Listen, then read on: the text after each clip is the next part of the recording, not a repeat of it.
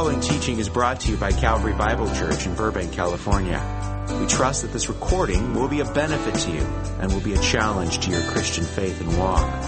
For more information about Calvary Bible Church, see our website at calvarybiblechurch.org or call us at 818-556-4840. Looking at this chapter is, you know, the last couple of decades, we have witnessed an amazing shift in how technology has changed, really transformed our communication, haven't we?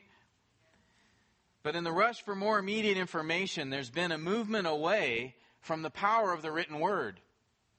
Yes, indeed, it is the age of information, but that's just it information. More information does not necessarily mean more rich information. Our communication's been reduced to uh, word bursts and, and sound bites, truncated sentences, and rather than using words in our communications now, it's often we use abbreviations. LOL and BTW and TTYL. And in fact, there are thousands now of these abbreviations. If you go, uh, you can look on the web for texting abbreviations, you will literally find thousands of them. And uh, yes, I have fallen into that trap. Uh, those of you that get my text, I tend to use very short ones as well. But that's, uh, you know, the issue. What's happening these days? We do exchange information, but not substance. We change messages, but not meaning. We exchange data, but not depth. Words, but not worth.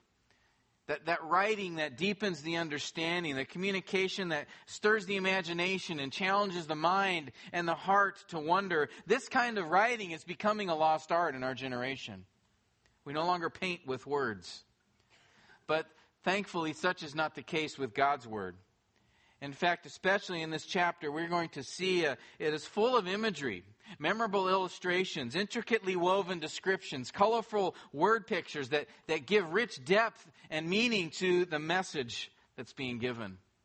In fact, in the prophets, we find many skillful artists, those who paint these pictures with words that not only give us a clear understanding of the mind, but also of the heart. Their verbal images help us to learn not just the content of the message, but they also move the soul. And that the Bible is rich in imagery shouldn't be any surprise to us, right? For who is the author of communication and language? In fact, who is the, the one who created art? God Himself, right? What better artist is there? What better communicator is there? And God's artistic ability is on full display here in Hosea 7 as he gives us four different word pictures that are intended to deepen our understanding of the nature of sin and what sin looks like to God. For rather than just telling us how wrong sin is or how bad it is or how hurtful it is, God chooses here to show us. He's already done this through Hosea's marriage, a graphic illustration of the betrayal God feels regarding sin. But God's view of sin didn't stop there. Otherwise, the book of Hosea uh, would have ended at chapter 3 after describing uh, the sin of betrayal and how that affected Hosea as a picture of how it affects God. God could have stopped at the end of chapter 3, but he goes on and he continues. And he continues to give more communication, more information. In Hosea 7, again, God paints for us four more pictures, four images that communicate what sin looks like and what it feels like to Him. Not just so that we better understand it, but really to help motivate us to flee from it. And so let's begin. We're going to begin where we left off in the middle of chapter 6 last week. We're going to look there. Actually, uh, chapters 5 through 7 are, are, part of one message. Beginning in chapter 5, Hosea was describing, God was speaking through him about uh, what the sin of Is- the, what the Israelites were doing, their sin of idolatry, and the judgment that was being declared because of that. And then Hosea interjected in the midst of that, the beginning of chapter 6. He, he calls the people to respond. Listen, return to the Lord. He says, let us know him. Let us press on to know the Lord. Things can be different. We can be forgiven. Diligently express a loyal and affectionate love for him.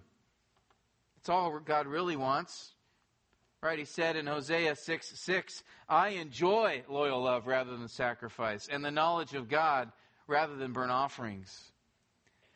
But, as we talked about last week, the people wanted their sin more than God. Back in Hosea 4 1, the indictment against the people was that they had no faithfulness or love or knowledge of God.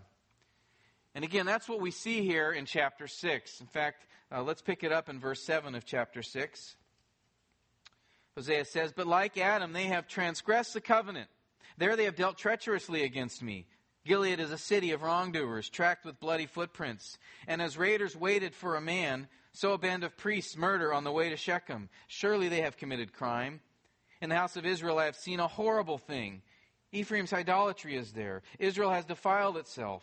Also, O Judah, there is a harvest appointed for you. When I restore the fortunes of my people, when I would heal Israel, the iniquity of Ephraim is uncovered, and the evil deeds of Samaria, for they deal falsely. The thief enters in, bandits raid outside, and they do not consider in their hearts that I remember all their wickedness. Now their deeds are all around them. They are before my face. With their wickedness, they make the king glad, and the princes with their lies. We'll stop there for a moment.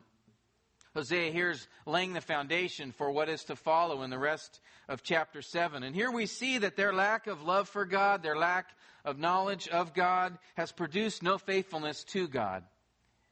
Hosea says in verse 7, they have transgressed the covenant. That is, they have broken their promise, broken their promise they made back in, back in Exodus 24 to obey me, to follow my instruction, to know me, to seek me, to pursue me, to love me verses 7 through 9, we are given several examples which bear that out.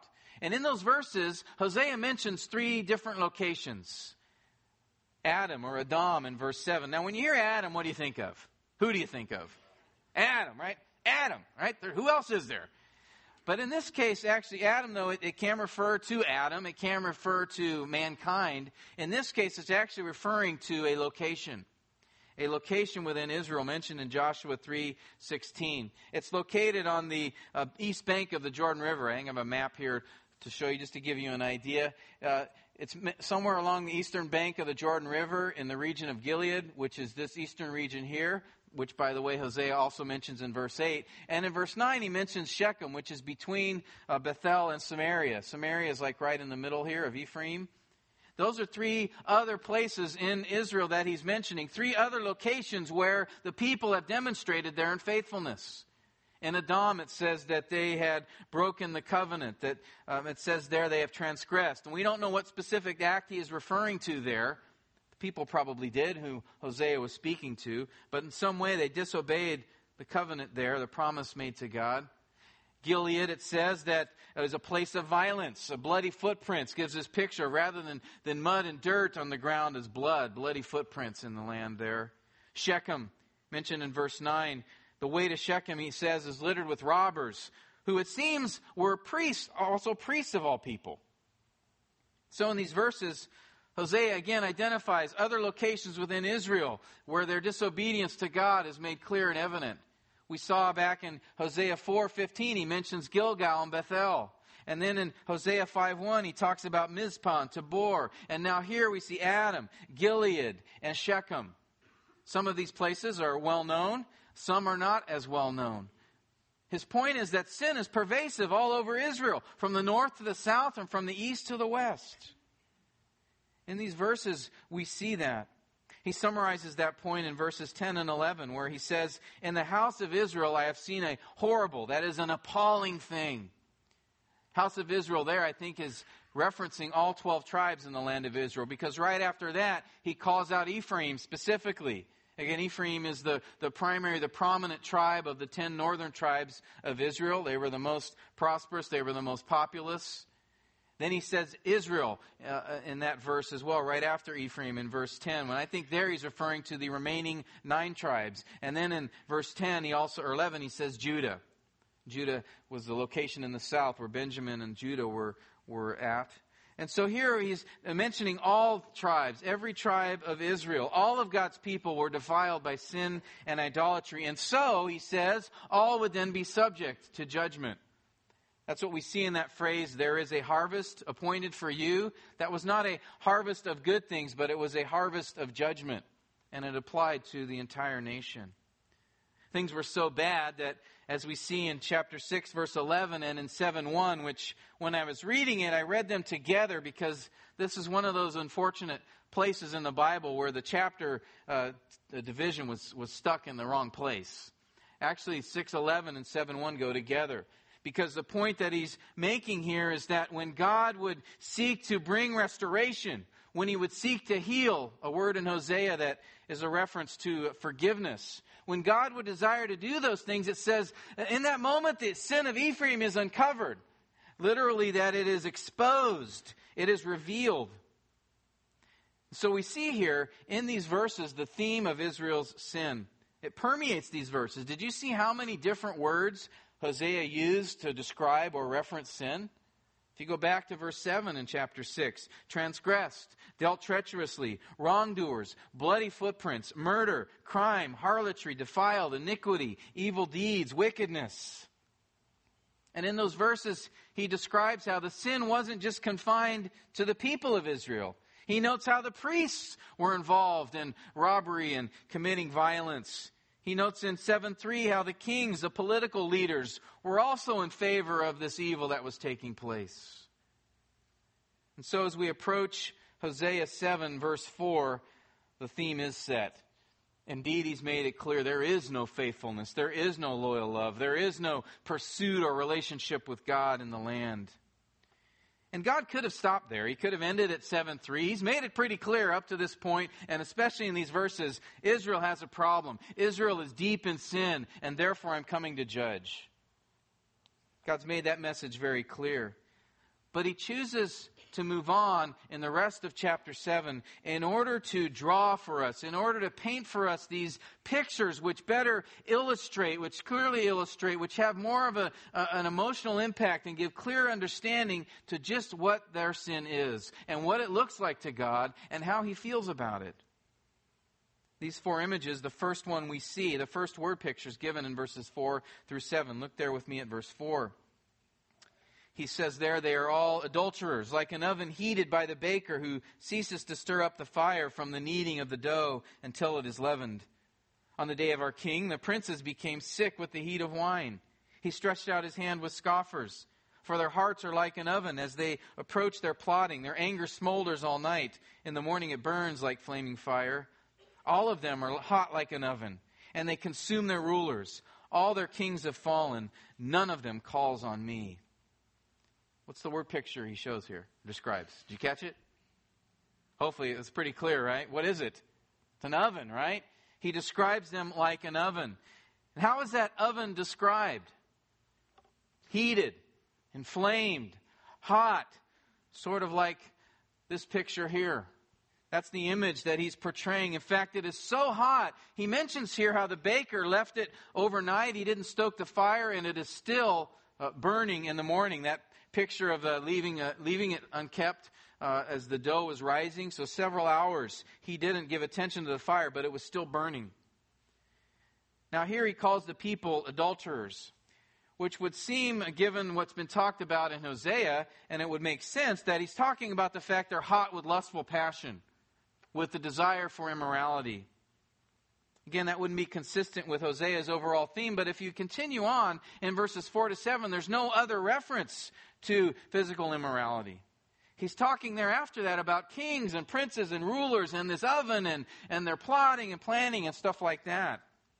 Nothing to do with lustful passion. And that's because the focus here is on political intrigue. And I think he uses that word adulterer, or they're committing adultery in the sense of what's at the heart of adultery is betrayal, right? Is treachery, unfaithfulness. And he's saying that how they are treating the king and the authorities in their life, that they are doing that with, there's treachery against authority, and that treachery is hot like an oven. This political treachery, it may not be apparent. So I want us to go back to 2 Kings 15 to see what's going on here. We got to understand the historical circumstances because this is an image the people would be getting right away. All the words, how he's describing it is something that people would readily understand. So go back to 2 Kings 15. 2 Kings 15. Hosea's ministry, and I included our chart here. I expanded it a little bit just so there are going to be some names here Um, I, I, put out the, the order of the kings that appear in yellow there. That's Jeroboam II. He was the king that had the 40 year reign where there was peace and stability and prosperity in the land of Israel. And then there were several kings which followed him. These are all kings in which the, Hosea's ministry, they were in, in power. Looking at 2 Kings 15, verse 8, we begin there. After Jeroboam's death, we see this. In the 38th year of Azariah, king of Judah, Zechariah, the son of Jeroboam, that's the Jeroboam II, became king over Israel in Samaria for six months. He did evil in the sight of the Lord, as his fathers had done. He did not depart from the sins of Jeroboam, the son of Nebat. That's the first Jeroboam from about 150 years earlier, which he made Israel sin. Verse 10 Then Shallum, the son of Jabesh, conspired against him that is Zechariah, and struck him before the people and killed him and reigned in his place. Look down at verse 13. Shallum, son of Jabesh, became king in the 39th year of Uzziah, king of Judah, and he reigned one month in Samaria. Then Menahem, son of Gadi, went up from Tirzah, came to Samaria, and struck Shallum, son of Jabesh, in Samaria, and killed him, and became king in his place. Stop there a minute. So you have Shallum here, the guy who assassinated Zechariah, Jeroboam's son. He's at, he assassinates him after Zechariah is just six months on the throne. Shallum is one month on the throne, and then he's taken out by Menahem. Skip down to verse 23. Menahem had a 10 year reign, and then this is what happened. In the 50th year of Azariah, king of Judah, Pekahiah, son of Menahem, became king over Israel and Samaria, and reigned two years. He did evil in the sight of the Lord. He did not depart from the sins of Jeroboam, son of Nebat, which he made Israel sin. Then Pekah, son of Remaliah, his officer, conspired against him. That is, he conspired against Pekahiah and struck him in Samaria, in the castle of the king's house, with Argov and Arieh, and with him were fifty men of the Gileadites, and he killed him and became king in his place. Here we go again. After just two years on the throne, Menahem's son is taken out. And there's a side note here. If you notice there in verse 25, some think that this assassination is actually what Hosea was referencing back in Hosea 6 8 when he said that the Gileadites, that, that they're in Gilead, there were bloody footprints. Some think it's because of this conspiracy that where Pekah had 50 men from Gilead had come as well to take out the king. In any case, skip down to verse 30. Let's see, what do you think is going to happen to Pekah? Hmm, hmm, it's a tough one. Verse 30, Hoshea comes on the scene, the son of Elah. He made a conspiracy against Pekah. Really? No kidding. The son of Remaliah, and struck him and put him to death and became king in his place. Now, I don't know about you, but okay, here's four guys. In the last 20 years after Jeroboam, we have six kings. Four of them are assassinated. And I'm thinking, who's going to want to be on the throne then? These guys are killing the next king. Why do they want to get on the throne? Because they know it's going to be a short term. It's not a long term career opportunity, but they continued to do so. And that's the point that Hosea was getting at. If you go back to Hosea chapter 7, verses 4 to 7 are describing these assassinations or the atmosphere, what was going on in the midst of the monarchy. He mentions in verse 5 here he describes probably either one of the specific assassinations or perhaps more than one of them occurred this way. He says in verse 5 on the day of our king, this refers to a special day of the king. Perhaps it is his birthday, perhaps his coronation day, or perhaps it is the, the annual celebration of his coronation. And as with any festivity, particularly with these evil kings, they would contain alcohol. In fact, lots of alcohol. Verse 5 goes on to describe how the princes, which is a word that can mean princes, but also can refer to leaders, to officials of the king, to noblemen, uh, to those who are in power, to the aristocracy, uh, to commanders in the military. In any case, these princes, those leaders that were around the king, they all got so drunk they were to the point of getting sick. And it is in that circumstance that's described here when the king he can barely see straight and it says that he stretches out his hand to the scoffers. Now scoffer is a term that means the one who boasts a braggart a scorner a rebel. What he's talking about here is this. Have the picture of this. They're all drunk. They're all they don't their their faculties are all diminished. And in that moment these people are coming and plotting his assassination have entered into the room, and the king extends his hand in friendship to them, not realizing who they are. They're plotting. It says there the uh, word in verse 6 that plotting is another word is planning an ambush. That's the picture. And that's what you would do in those days. You would look for opportunities when the king was vulnerable, when the leaders weren't paying attention. And what better opportunity than at a party where everybody's blasted? That's exactly what's being described here. It is in that circumstance that they plot. The actual assassination is mentioned in verse 7 where it says they consume their rulers. That word consume or eat, that's describing the rulers being taken out, murdered. It says all their kings have fallen in verse 7. No kidding. Again, four of the last six have died this way in just the last 20 years in Hosea's ministry. It's unbelievable. I mean, again, think about it. I mentioned this to you before, but imagine if in our country, in the last 20 years, four of our presidents had been assassinated. Very insecure. Everybody would know about it. There would be no mystery. The point here of the word picture is to explain what's going on here, and that is the insatiable lust for power that these assassins had. It was a thirst which could not be quenched, and so they plotted and they planned and they schemed to try to get their way into power, even to the point of murdering. And Hosea uses these murderous plots of his day, again, ones that everybody would know about, everybody would see. He uses those in order to describe one characteristic, one aspect of sin.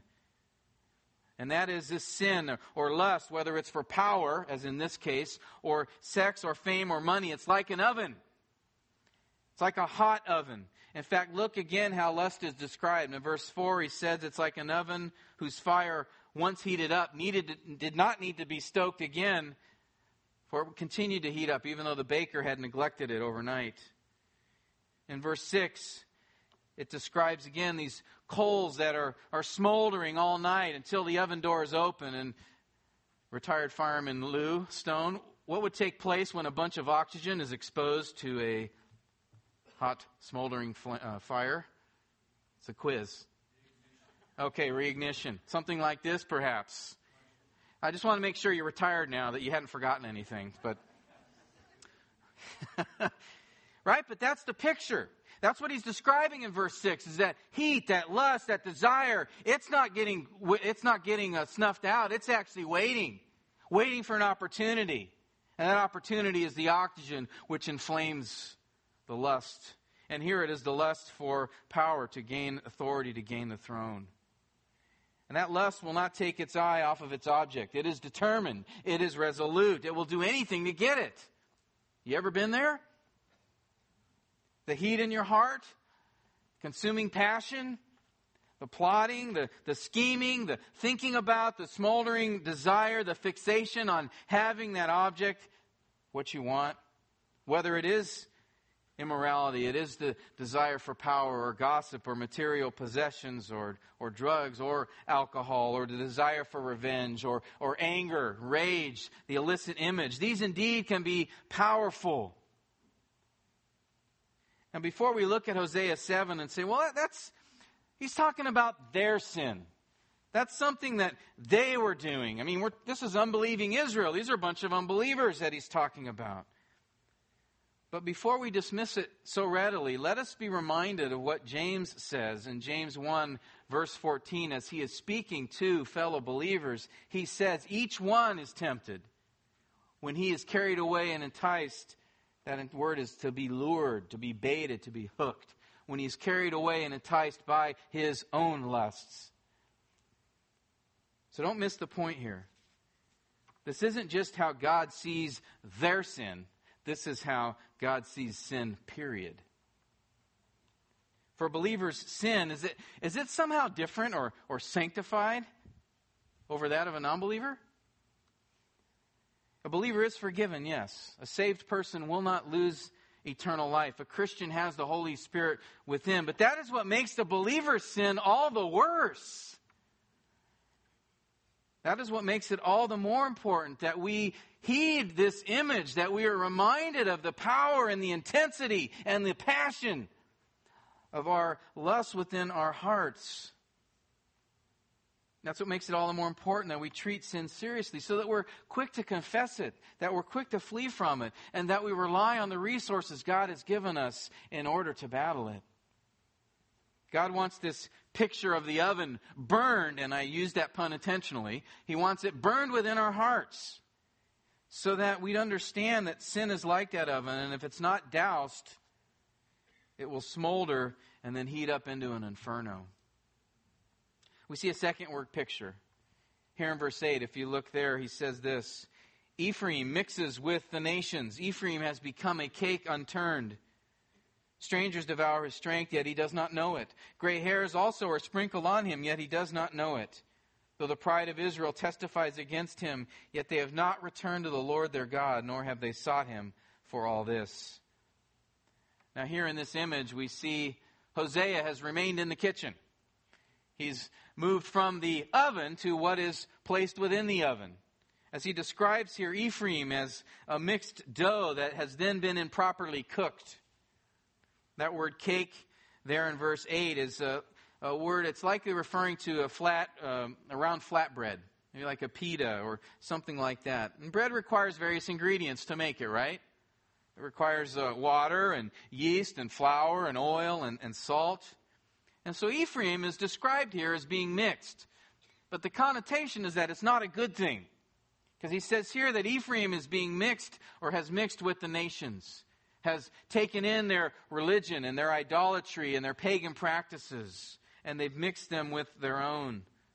Baal, the golden calves, the Assyrian and Egyptian gods that they had uh, pulled into their own worship. God had warned them about this back in Deuteronomy, before they, just before this next generation of Israelites were entering into the land. God warned them through Moses. He said to them, Deuteronomy 7 1, when the Lord your God brings you into the land where you are entering to possess it and clears away the many nations before you, you shall make no covenant with them and show no favor to them. For they will turn your sons away from following me to serve other gods, and then the anger of the Lord will be kindled against you, and he will quickly destroy you. But thus you shall do to them. This is what God says. When you enter the land and I bring all the, the enemies that I defeat them before you and you enter and take the land, this is what you need to do. Because you know what's going to be strewn all over the land is their idols their asherim, their, their altars, all of these uh, uh, dedications to false gods. I want you, he says there in Deuteronomy 7, this you shall do. You shall tear down their altars, smash their pillars, and hew down their asherim, and burn their graven images with fire. I want you to, to destroy every vestige, every hint of these false gods. And then he says in verse 6 of Deuteronomy 7, why? Because you are a holy people to the Lord. The Lord your God has chosen you to be a people for his own possession out of all the peoples who are on the face of the earth. So God says, as you enter the land, don't, don't mingle. Don't mix with the pagan idolaters of the land because they will suck you in. I want you to be distinct. You are different. You are marked as mine, God is saying.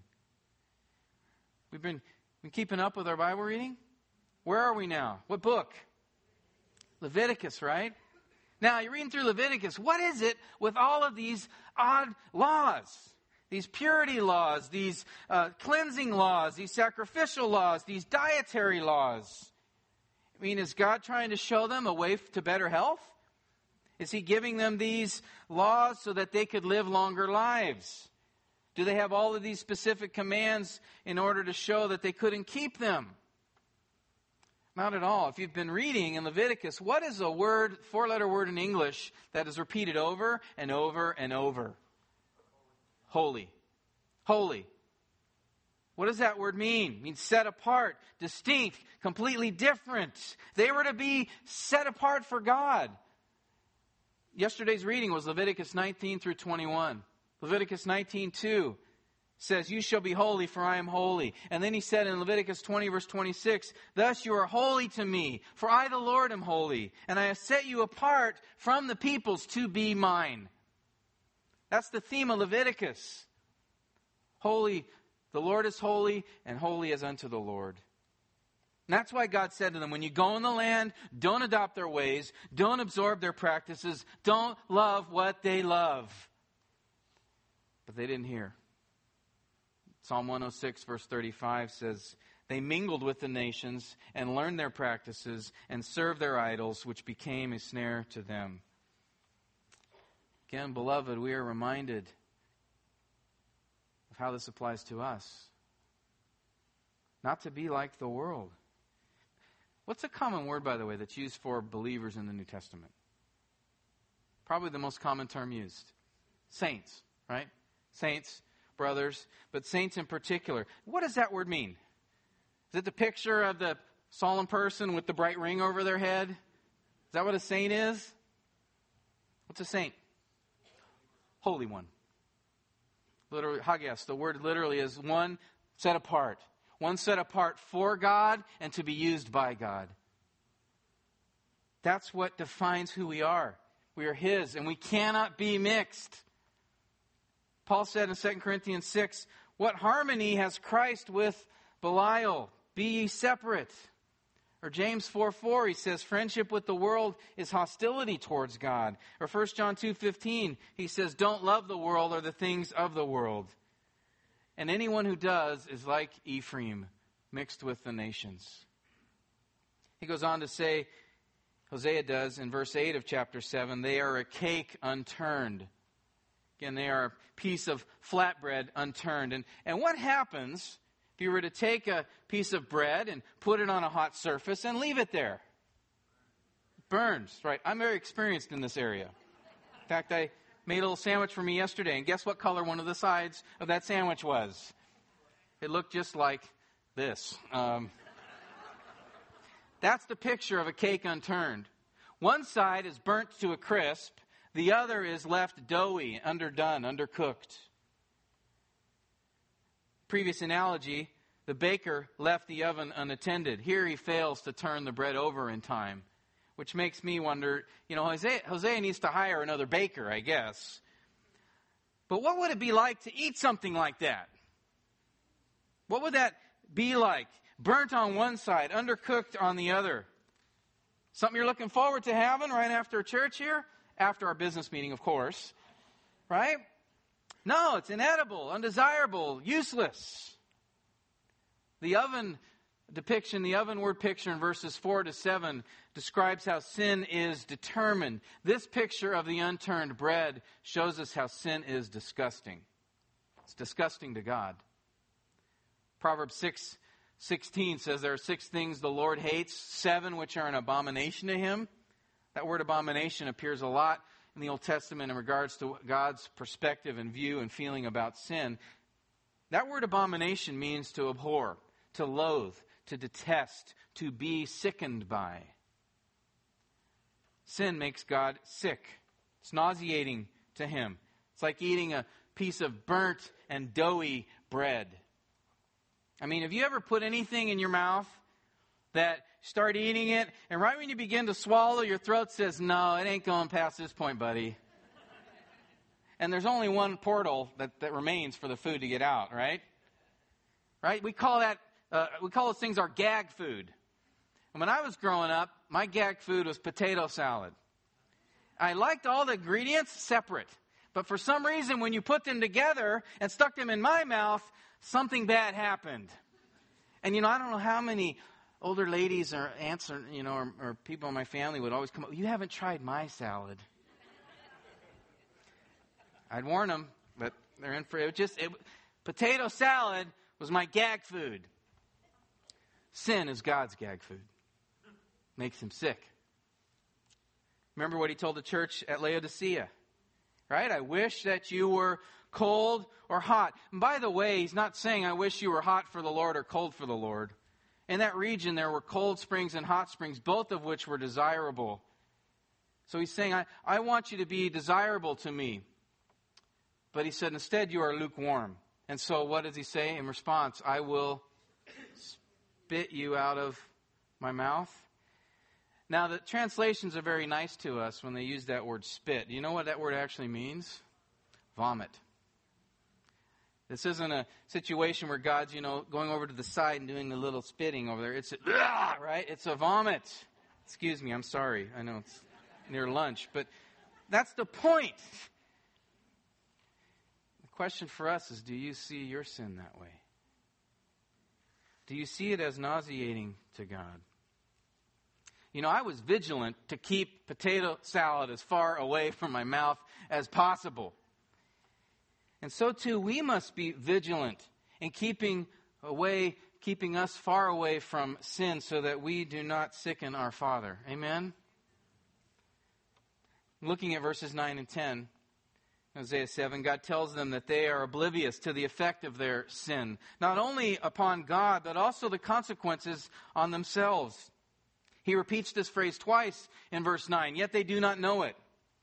Strangers devour them, yet they do not know. And I think there he's referring to the fact that they were paying tribute to the nations around them in order to be protected. And so the nations around them were siphoning off the riches of Israel. They were being devoured. Gray hair sprinkled on them. He's talking there about Israel is approaching death. They're getting older. The consequences and judgment are coming, and they don't even realize it. Verse 10, he says that the reason for that was their pride. It was preventing them from seeing it. It was preventing them from turning from their sin to God. And so they remained as this unturned piece of bread and did not change. If you look at verse 11, we see a third word picture. Here he says, Ephraim has become like a silly dove without sense. They call to Egypt, they go to Assyria. When they go down, I spread my net over them. I will bring them down like the birds of the sky. I will chastise them in accordance with the proclamation to their assembly. So here we see Hosea has moved out of the kitchen into the outdoors. And he moves from the, uh, the oven analogy and the, the uh, bread picture to now this uh, description of a silly dove. Now, when you think of a dove, what things come to your mind? Peace, right? Love, uh, elegance, beauty. And those are all true of a dove. But here he mentions a dove as the silly side. That word silly means gullible, easily seduced, simple. He adds without sense, uh, which literally is without heart, which means they have no discernment. They're unable to make sound choices. And so the picture here is this bird fluttering to and fro, black and, back and forth without any direction. But how is Israel acting in this way? What is he talking about here? Well, if you look at the rest of verse 11, he says they call to Egypt and they go to Assyria. If we had time, we'd go back to 2 Kings 15. We skipped several verses there, verses which talk about this exact very thing that they were doing. One king would, in order to keep Assyria from invading the land, would pay tribute to Assyria, you know, pay them off, rather than calling out to God, like Hezekiah did about 40 years later when Assyria was threatening Judah, these kings would say, well, we're going to trust in our money. We're just going to pay them off. And so it describes there during Menahem's reign that, that he did that. And then after Menahem's son Pekahiah was assassinated by Pekah, we see that he changed alliances. And he looked for an opportunity. He wanted to attack Judah, their, their brothers to the south. And so he went to the king of Aram. He broke his alliance with Assyria, went to Aram and asked for help to attack Judah. Didn't work out. Judah was able to hold. And so Judah, in, in response to that, they went to Assyria for help. Assyria subsequently wiped out Aram and then went after Israel. Well, the next king, Hoshea, decides, you know what? That wasn't a great idea. I'm going to go back to paying off the Assyrians so they don't do any more damage. And so that happens for a while. He gets tired of paying them. And so he makes an alliance, talks about in 2 Kings 17. He went down to Egypt, to the Pharaoh there, and said, Hey, uh, I want to make an alliance with you. Can you help us out with this Assyrian threat? Well, turns out uh, Egypt wasn't that strong of an ally, and as a result, Assyria had enough. So they came in, completely wiped out the 10 northern tribes of Israel. That was in 722 BC, carried many of the Israelites away to captivity. Now, if you thought all that was confusing and hard to track. That's the point God was making with the dove. For see, they, they were putting their hope and dependence on, on Assyria, and then Aram, and then Assyria, and then Egypt. looking for help and security and protection from every place except the only one that could truly offer it. Just like this bird flying around with no sense. A silly dove. Fact, uh, Hosea had mentioned this earlier back in Hosea 5:13 where he said when Ephraim saw his sickness and Judah his wound, that is that they were in trouble, then Ephraim went to Assyria sent to King Jareb, but he is unable to heal you or cure you of your wound. Again, they fluttered to and fro. Now, what picture does this give of sin? Well, bluntly put, sin is dumb. Sin is dumb. Thinking that these, these folks thinking they could find help, that they could depend on others, putting their trust in men, pagan men at that. And that is how sin is. It's scatterbrained. It's insane, in fact. I mean, when you think of what people are willing to give up, or what people are willing to do, or what people are willing to suffer in order to have their sin. It's crazy. I had a friend in high school who would get drunk at parties and then drive himself home. He was warned, he was even put on restriction. He was uh, shown the horrific traffic school videos. And despite all of that, one night He's driving home, drunk again, crosses over the yellow line, head on collision. My friend Tim is gone. 17 years old. So is the passenger who was with him in the car. Just insane. It is insane. And it's insane not just because of the consequences, sometimes final consequences, like for my friend. It's also insane because sin can never take the place of God. It can never provide that lasting help or meaning or hope or enjoyment, security, protection, significance. It can offer none of that. Only God can. Israel didn't see that. The kings didn't see that. In fact, back in verse 7, it says, None of them calls on me what he was saying there was even though these kings would come into power and they knew that they probably would be taken out, none of them ever said, God, would you please protect me? Not one king sought God for protection. None called on him. And you see, that is the supreme sin, really. Trying to go one's own way, living life without calling upon the Lord. And we, of all people who know and love the Lord Jesus Christ, we should never do that. Amen? we of all people should trust him completely, not only for salvation, but in every situation, every circumstance, every trial, every moment, every difficulty, every concern, everything that happens in life. We shouldn't be like that bird fluttering to and fro, looking for help and security and all that. We should be going to the Lord. Let us not be like this silly dove fluttering to and fro, looking for things that will not help and ultimately will not satisfy. Verse 12 then describes the fluttering dove of Israel will be caught in God's net, the net of his judgment. He says there, I will spread my net over them. I will bring them down like birds of the sky. And the net is an appropriate image here because that's exactly what happened to them. The net of Assyria came down over Israel and they were taken away into captivity. And this leads us to the last picture, verses 13 to 16. He says, Woe to them, for they have strayed from me. Destruction is theirs. They have rebelled against me. I would redeem them, but they speak lies against me. They do not cry to me from their heart, and when they wail on their beds, for the sake of grain and new wine they assemble themselves. They turn away from me. Although I trained and strengthened their arms, yet they devise evil against me. They turn but not upward. They are like a deceitful bow. Their princes will fall by the sword because of the insolence of their tongue. This will be their derision in the land of Egypt.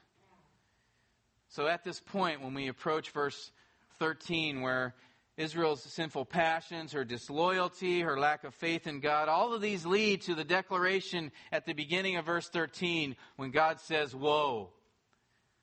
And if there's anything we've seen in the prophets to this point, it is that you did not want to hear that word from God. Because what came after that would not would be very painful. God reveals in these verses how he sees their sin. these verses 13 to 16, notice that, that he doesn't see their sin as some abstract concept or some impersonal violation of a set of rules or some judicial obligation. Because he doesn't say just that they strayed. He doesn't say that just that they rebelled, that they devised evil. Rather, he says this they have strayed from me. They have rebelled against me. They speak lies against me. They do not cry to me. They turn away from me. They devise evil against me. What's the message here? What's God saying? Sin is personal. It's intensely personal to God. God's grief over their sin is made all the more evident if you look at verse 15. There he says that although I trained and strengthened their arms, yet they devised evil against me. The picture here is a, a father who is raising his son to manhood. That strengthening their arms is this idea he's, he's training them to farm and to fight and to provide and to protect. And yet, they're the prodigal son. Not only do they not return to the father, they actually devise evil against the father. Verse 13, he says, I would redeem them, but they speak lies against me. They spurned his desire for restoration. Even their supposed repentance is feigned. He mentions in verse 14 that they wail from their beds, but they don't cry out to me. Beds there, he's not referring to those within the home where you sleep what he's referring to there, and it's seen by the next line that's given. He's talking there about the furniture, the couches that were located at the place of Baal or the false god worship out in the fields and the hills. That was the place where, remember, their worship uh, to Baal was they would go and they would have immoral relations with cult prostitutes on these beds. So, see, they were crying out was not in repentance to God. They were crying out in these lurid and wicked uh, cult practices in order to call for uh, the gods to provide for them the crops and rain and all of that. God says, Yes, you're feeling the consequences of your sin, but you're not turning to me. And that brings us to the last word picture, because verse 16, it, there's this phrase that says, They turn but not upward. That phrase is a difficult one to understand and interpret, but it's basically saying that they're, they're shooting all around, they're looking all around, they're aiming at nothing except the one true thing they should be looking towards, or who they should be looking towards God Himself. And the, so that brings up the last word picture where He describes the people like a deceitful or a faulty bow. They are a bow that is either bent or one that is ready to break, or one that the string is too loose. And any effect, when you pick up this bow to use it in battle, it's totally ineffective because where you aim the arrow, it never gets there. And so it's called a, a treacherous or deceitful bow because not only is it useless, it can't be trusted. In fact, it's a dangerous bow because if you pick it up and try to aim, you actually, because it's going to be off, you might actually hit a comrade, fellow soldier. And that describes sin. Sin misses the target. That's a basic literal meaning for the uh, Hebrew and Greek words for sin that are translated as sin. Means missing the mark. But what makes the bow deceitful here is there's no intention to hit the mark. And that's what sin is. It is deceitful. It is treacherous. That's why we see those words often in the book of Hosea. And I skipped over it earlier, but I want you to go back to verse 2 for a minute. Verse 2, there's a phrase that he uses there. Notice where it says, The people do not consider in their hearts that I remember all their wickedness. He's speaking here of the unbelieving Israelites. And when he says that, I remember their wickedness, he's not just saying in the idea of he's omniscient, that he knows about their sin, which is true. He sees and knows all of our thoughts, all of our deeds, all of our actions, all of our words. He isn't just saying that he knows all of it, and he's not just saying he remembers sin in regards to that he will respond and bring consequences. That also is true. But the additional idea that he's mentioning here to them, to these people who refuse to repent and turn to him, is this idea of re experiencing the memory of their sin. He's not just speaking of a cognitive event here. He's not just speaking of an impending response on his part. God is also saying, I relive the essence of your sin. I remember not only its occurrence, but also its impact on me Again, as he's speaking to these unrepentant Israelites. Again, this shows us something. Sin is intensely personal to God. That's why God gave us these four word pictures in Hosea 7 so that we would better see sin and understand it through God's eyes. Again, he could have stopped at verse 3 and just said, Sin is bad, sin is wrong. You see the example, of my people Israel, consequences are coming. But he says, No, I really want you to understand.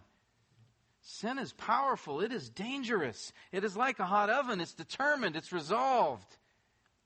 It is like an unturned cake, it makes me sick.